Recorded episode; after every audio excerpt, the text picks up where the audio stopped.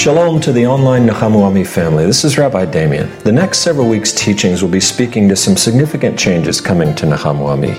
Even if you're not in the seats, to me, you're part of the family, and it's important then for me to share with you what is coming, why, and hopefully to have you be as excited as we are. Because Hashem is doing a great thing, and we, no matter where we reside, are blessed to be a part of it all. With His help, big things are ahead. You're invited. We'd love to have your support and enjoy the teaching. It's sometimes known as preaching to the choir when you prepare words to share with somebody who probably already knows them all, but let's recognize that we're on a mission that's outside of our walls, and so sometimes we can use a refresher, and that is this day is called the Nones and the Nons because we've heard so much talk lately about the the nones. I've referred to the nones in multiple sermons, the nones, the none of the aboves, those people who have exited from religious communities, and now when surveyed, they check none of the above on the box for religious affiliation. I have other names for them that are cute and, you know, the disinterested, the disses, the disconnected, the discouraged, the disenchanted, the disenfranchised. They're the nones. And we've talked a lot about them, and part of our mission with lowering barriers to entry, expanding the mission, opening the doors, all that is to the nones, for them to be a part of real dialogue, challenging dialogue, to be able to come and ask real questions, to have very real arguments. And I'm kidding, but I'm not kidding. That's part of how you flesh out your faith, is to questions and do these things, but to really like wrestle through some of the stuff that has made them walk away from other forms of religious community. But there's a challenge that arises from this situation because they will be very different than us. And I use that word, it's kind of a it's kind of a closed off word to say different than us. But I just mean the existing community here and what we've had for the last number of, thank God, peaceful years. And everybody just kind of gets along, and we don't have a lot of arguments and theological problems and stuff. And if we do, we talk about it and we walk away from each other knowing that we learned something from each other. So, this poses a very different dynamic, and yes, they will be different than that. But first of all, let's be clear primary target here for what we're talking about is not the, the renegades. We're not trying to go out and get people who are extremely difficult who want to just come over and turn apple carts, t- turn apple carts over. Although Yeshua turned over a table and that worked out okay. Sort of in the end. It didn't right away. But anyway, we're not looking for people who just want to cause trouble. We are looking not, in other words, not for people who want to just challenge the system, but maybe for people who have been challenged by the system. That's who we're looking for. That's who we want to reach out to and talk, and, and, and talk to and with, and to help them learn the Bible like never before, to connect to, to Hashem, to God, to Messiah in deep and meaningful ways, and to grow their walk, their spiritual life, learn, connect, grow, all those things. And many of those people will come from churches, but they're just not happy in those churches.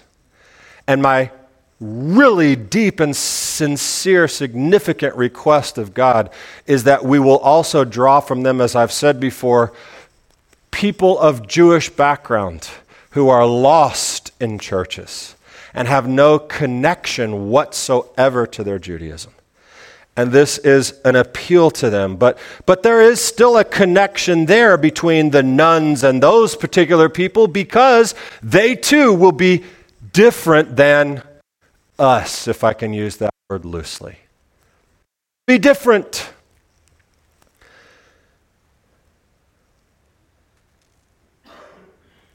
And guess what? That's the job. That's the job we're signing up for. If you think back to last week and talking about the first century, I mean, think about your journey into messianic thought, messianic Judaism. We all kind of put up these fights against our theological dogma that we bring in, right? My big one, I had a very serious theological problem with pepperoni and crawfish. You see, I grew up in a Jewish home. I had never tasted anything treif until I arrived in Louisiana, and all hell broke loose. Because I didn't have much of a relationship with God left, and I just said, well, you know, here we go. But amazingly, through a cross in the Catholic Student Center in Louisiana, you know the story, I, I came to faith in Yeshua as a disciple. And I came back and was still in church and I was enjoying my pepperoni and crawfish. And the next thing I know, my dad says, Hey, come to the Messianic synagogue. And I go there, and wouldn't you know it? They tell me I cannot eat pepperoni and crawfish. I'm like, uh uh-uh. uh Jesus said, and I'll never forget sitting on the couch across from Greg Hirschberg, who was the rabbi at that time. And man, I let him know what Jesus said about all foods are clean. Don't give me that. I told him exactly what Peter's dream meant that pepperoni and crawfish were good. And I remember him just kind of sitting there with a smile. I don't eat pepperoni and crawfish today, doggone it. I'm hoping in the world to come, though. That's what I want the Gan Eden meal to be. I want Yeshua to be around a big boiling pot of crawfish that he's going to serve with special. No, I'm kidding.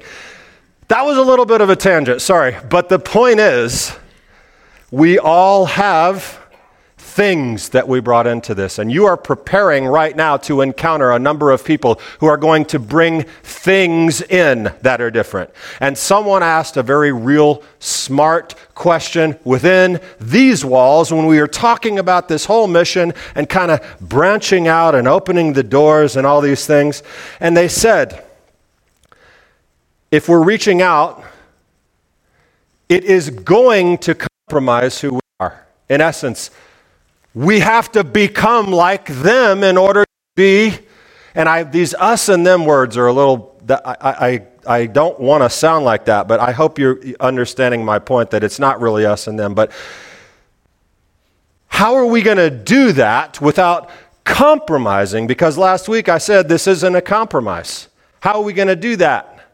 Because if you, they are either going to become like this or we're going to become like that, and anything in between could get really, really convoluted because in the process of becoming relatable, we lose our way, we back up, we become something different and give in.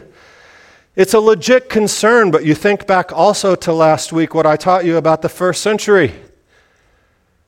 They did not change how things were done in the synagogue. They stayed true to their way, their practice, their way of life, right?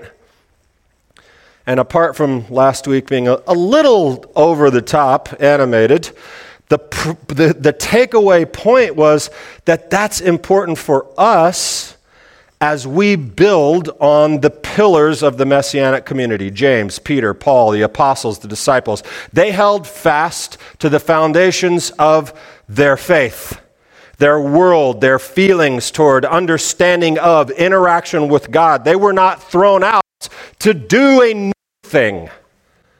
Although they were doing a new thing. And yes, we're doing a new thing, but with thought and consideration for the old. Because here's the deal when dealing with the nones, there has to be nons.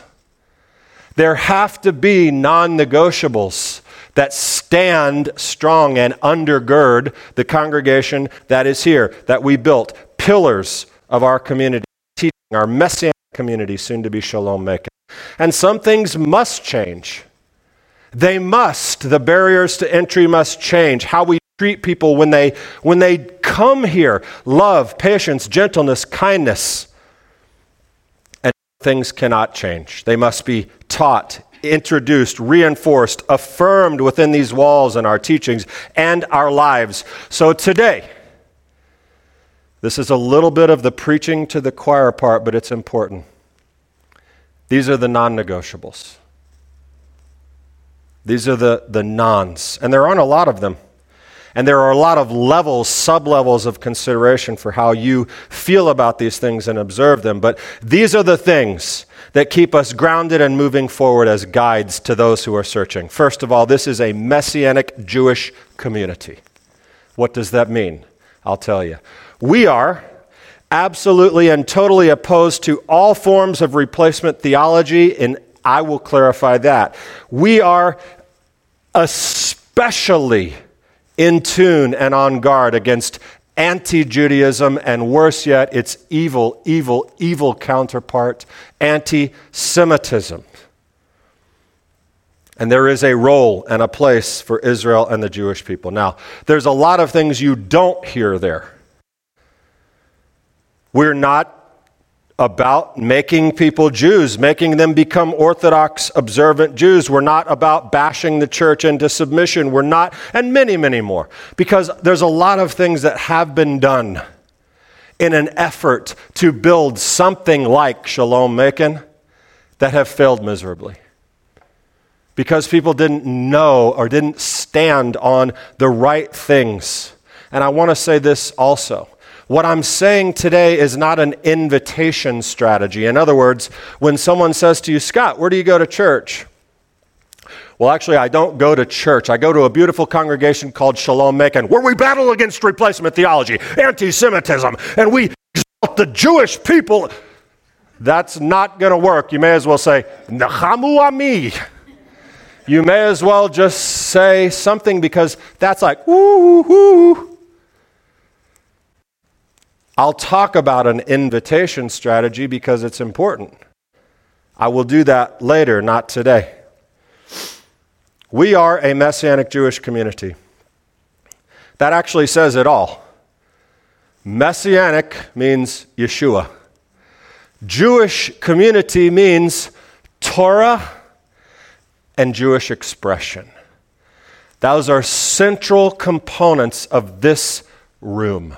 Yeshua, Torah, Jewish expression.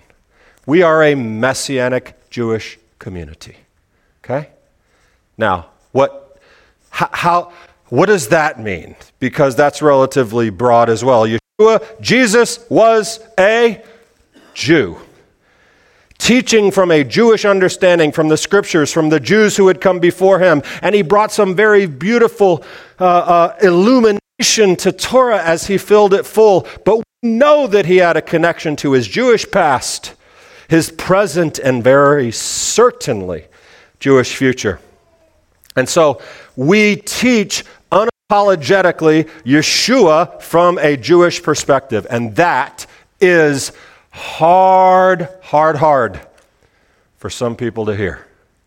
I will never forget sitting where Roger and Debbie were when I was giving the Messiah Before the Foundation series. There was a couple visiting. And that series has some challenges to it, right, Travis? It talks about Messiah uh, in, a, in a very Jewish context. And at one point, I was talking about Yeshua's identity, his submission to the Father, his authority versus the Father, and all these really difficult things.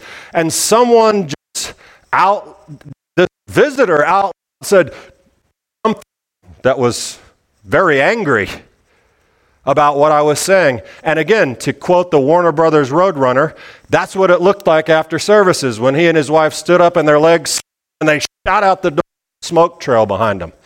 It's hard when you challenge someone's picture of Jesus. It is. I think a lot of you probably wrestled through some of those things. I didn't really have to, so I've only learned it trial by fire in dealing in these situations about how difficult that can be for people. But we, we are never going to back up on that. Because that's where the depth is, that's where the relationship is, that's where the understanding is. And Torah, whew, seems easy. Yeshua said, I didn't come to abolish it. No, not to abolish it. So clearly, we, we do Torah. We, we teach Torah. We, we, we, the validity, the beauty, the continuation of Torah for all believers, that's, a, that's an easy non negotiable. And that it, it, it must go forth not only from Zion, but from Macon, from Shalom Macon, right? And we can't back up there. Introduce it, affirm it, teach it in a way that is digestible and engaging for those who have been far away from it. Does that make sense? That's something that defines our community. Now, that's the broad picture, but there are some other little intricacies that you have to think about. For instance, Oneg provides a good example of this. Oneg is kind of difficult, especially when you have visitors. But there have to be certain standards that take place in a synagogue of Jewish expression. And so we ask everyone if you bring something and you buy it at the store, look for a little hechsher on it. If you make something, try to, try to make, certainly make sure it doesn't have meat. Kosher meat is impossible to find and make in Georgia. Even cheeses are hard to find in our metropolitan area of middle Georgia. It's kind of difficult, but yet things like that, what it does is it creates an environment where everyone can participate. From the non observant person, which is fine, to the ultra observant person, we have a Torah standard that lives within the synagogue. The prayer service at 9 o'clock, should we get rid of that because that might be confusing to some visitors? Of course not. There are Jewish expression. Are, you, are any of you obligated to be here at 9 o'clock? Never. Could you be here at 9 o'clock if you wanted to? Of course. Are we going to come in when they come in and say, well, here, you come in at 11 and listen to a few Matt Redman songs. Next week, I want to see you at 9 o'clock. I want to see you bending and bowing for the Baruch and the Amidah. No, we're not going to do that either. But we're not going to change that component for us of Yeshua as the Jewish Jesus, Torah and its relevance for all believers, Jew and Gentile, and our Jewish expression. This is non negotiable. Second, replacement theology. You can't be serious, Damian. We know this. None of us our replacement theology. That's not even like, why are we doing this? Replacement theology, also known as supersessionism, essentially teaches that the church has replaced Israel in God's plan. Adherents of replacement theology believe the Jews are no longer God's chosen people and God does not have specific future plans for the nation of Israel. Among the different views of the relationship between church and Israel are the church has replaced Israel, the church is an expansion of Israel, or the church is completely different and distinct from Israel. That's everything we stand against. That's everything we stand against.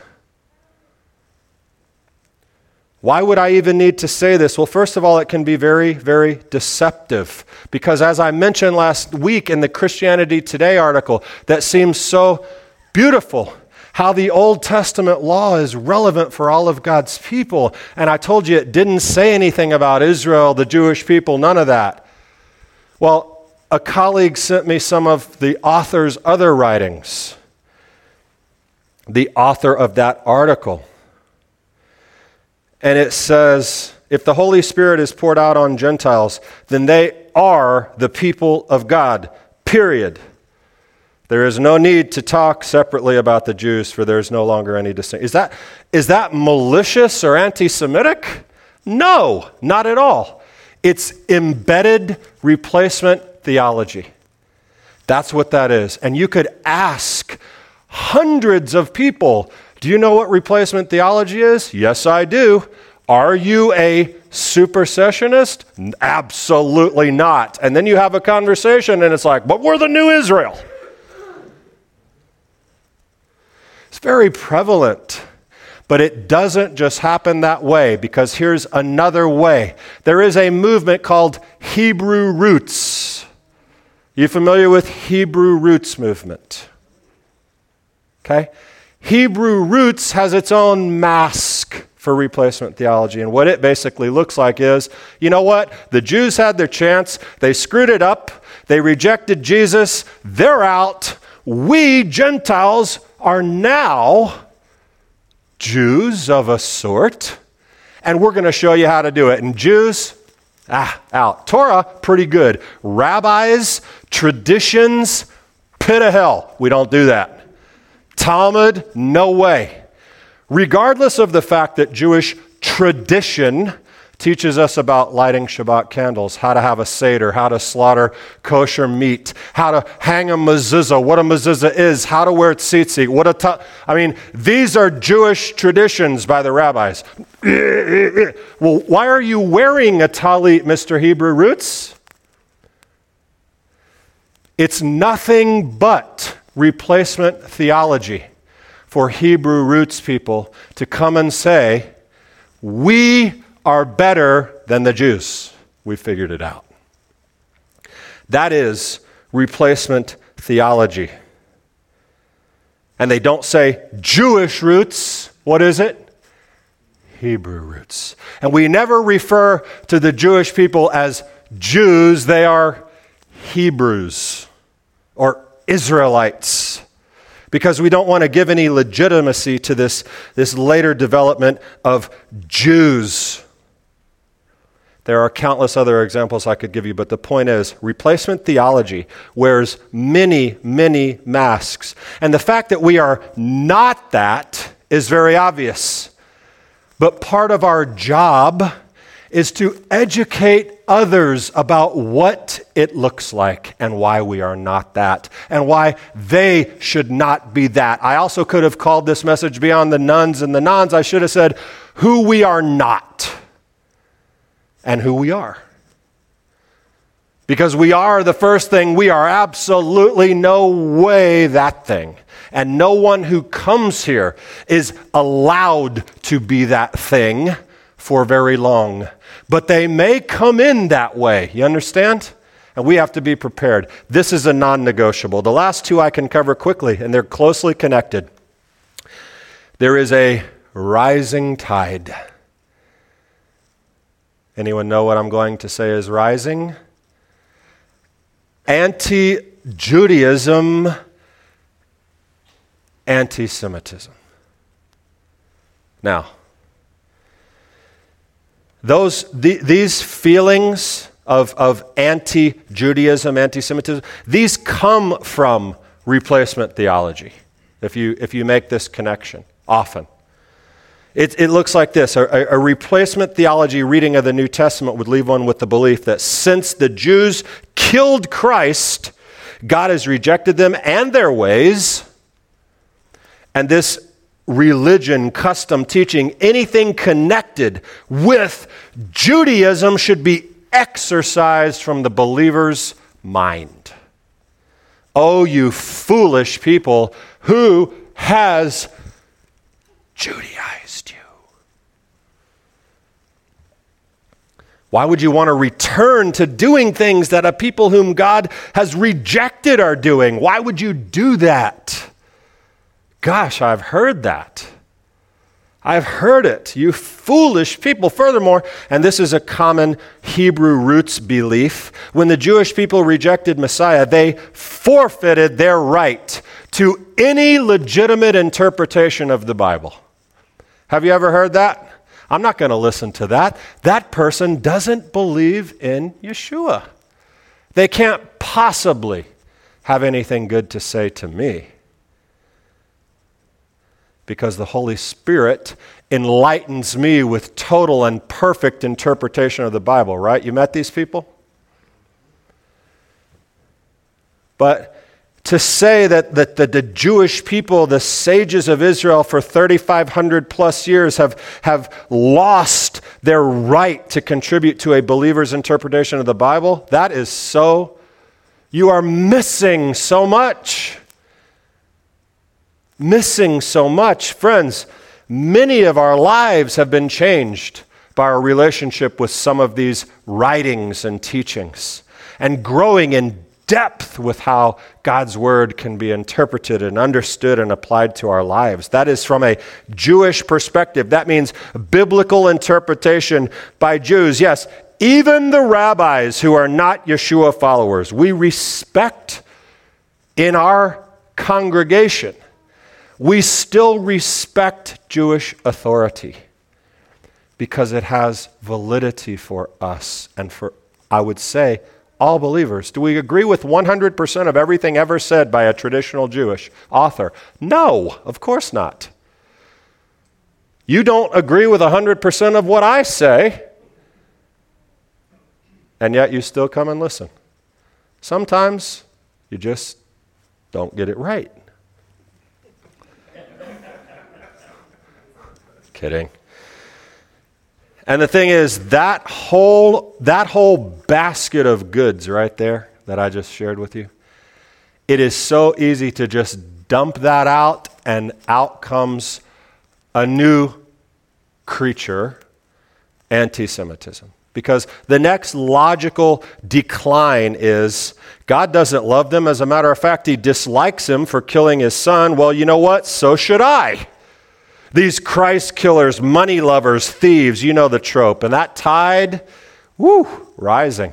You know where it's rising fastest? College campuses. K through 12 and college campuses are seeing the highest rise in the tide of anti Semitism. These are satanic systems of thought that have existed since the beginning of time. We're reading, we're reading Shemot. We just started the book of Exodus this week. What does Pharaoh decide he wants to do? kill all the Jewish baby boys. This has been around for a long, long time. And battling anti Semitism requires us all education about what the Bible says about Jews, who killed Jesus, what God and Yeshua think about the Jewish people, his plans. According to Paul, for the future of the Jewish people and my brothers and sisters here who are of a non Jewish background. It is so much on you. And you are in the crosshairs right along with us. I know it's kind of scary, but the first thing I'd like to say is thank you for standing with the Jewish people and standing here and I think, I'm pretty sure when I look at these faces, being willing to stand in the future. But we have to do that together. It could get tough, but God is with us. This community must, must understand and educate and inform people with an anti Jewish, especially, uh, God forbid, anti Semitic root that runs within them. This is our task, it is non negotiable. We must stand. And along with that, of course, comes just a very, just a, a, a quick toss away as Israel. Israel, the apple of God's eye, the place we're all going. I'm so thankful for the Kufis of the world. And, you know, I don't, just let's, we're not even going to get into things about Hagee's theology or anything. John Hagee has blessed Israel and the Jewish people in such a deep, meaningful way, and it's happening. But the other thing is happening too, and it's terrifying. Churches, Christians turning against the land of Israel. Well, it's a liberal. It's it's full of liberals, and you know, I I don't. I'm not going to send my money over there. Well, you know something. Jews need a homeland to return to. That's part of Messiah being ushered back into the world. And yeah, I get it. It's not perfect. But you understand, we're all a part of that piece of the puzzle. Zechariah says, We're all going up to Jerusalem for Sukkot. That's you and me, Scott. That's you and me, Jew and Gentile. That's where Yeshua is coming back to Israel. Literal, real, solid Mount of Olives. We'll be there in December, Irvin. Mount of Olives. He's coming back to the real Israel. a place where we will go together, the home of God's future house, his house, which will be a house of prayer for all nations. It is non negotiable. We do not compromise on Israel.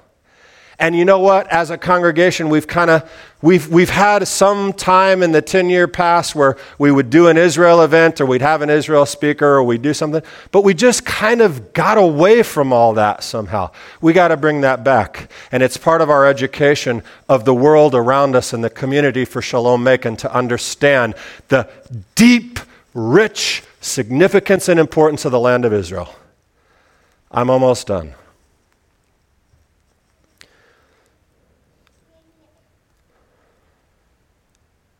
Israel, non negotiable for Shalom Macon, and for Messianic Judaism for all nations. Someone might be thinking, wow, this is pretty basic. You know what I say to that? Thank God. Let's not complicate it. Thank God in summary, we could have, we could have titled this A Look at Messianic Judaism for All Nations. We're building, and I want you to think this way. I want you to think this way about what we're doing together. We're building something bigger than Macon, Middle Georgia, Georgia. We want to build something here that is a model for other communities to stand on these non negotiables and literally change the complexion of our country and our world. Oh my gosh, that's so. I know. It's big. Why not? Why not? What do we have to lose? To think big and believe in big things that God can do. Why not? But we need these things. So here it is. Let's not complicate this. Who we are, who we are not. We are a messianic Jewish community for all nations. Yeshua, Torah, Jewish expression. We must incorporate and grab onto the battle, the, the education about replacement theology, and the battle that is the rising tide of anti Semitism, anti Judaism. And we must uphold Israel and the Jewish people and we will work from a Jewish interpretation of Scripture, and in doing that, we will invite people into a deeper relationship with God. Rabbi, it's basic. I know these things. I know you do. Call yourself reminded. Call yourself encouraged that now you know exactly what it looks like as a foundation to build on. I know all these things, Damian. Guess what? You're reminded, but, but I, I also want to remind you of something, and I want to say this in a really nice way. It's not all about you. The people who are going to coming, who are going to be coming here don't know these things. The nones and the, and, the, and the people with this embedded replacement theology, they don't know these things. It's up to you and me. We have to undertake that mission. So, you're reminded, you're tasked, you're charged where disciples grow.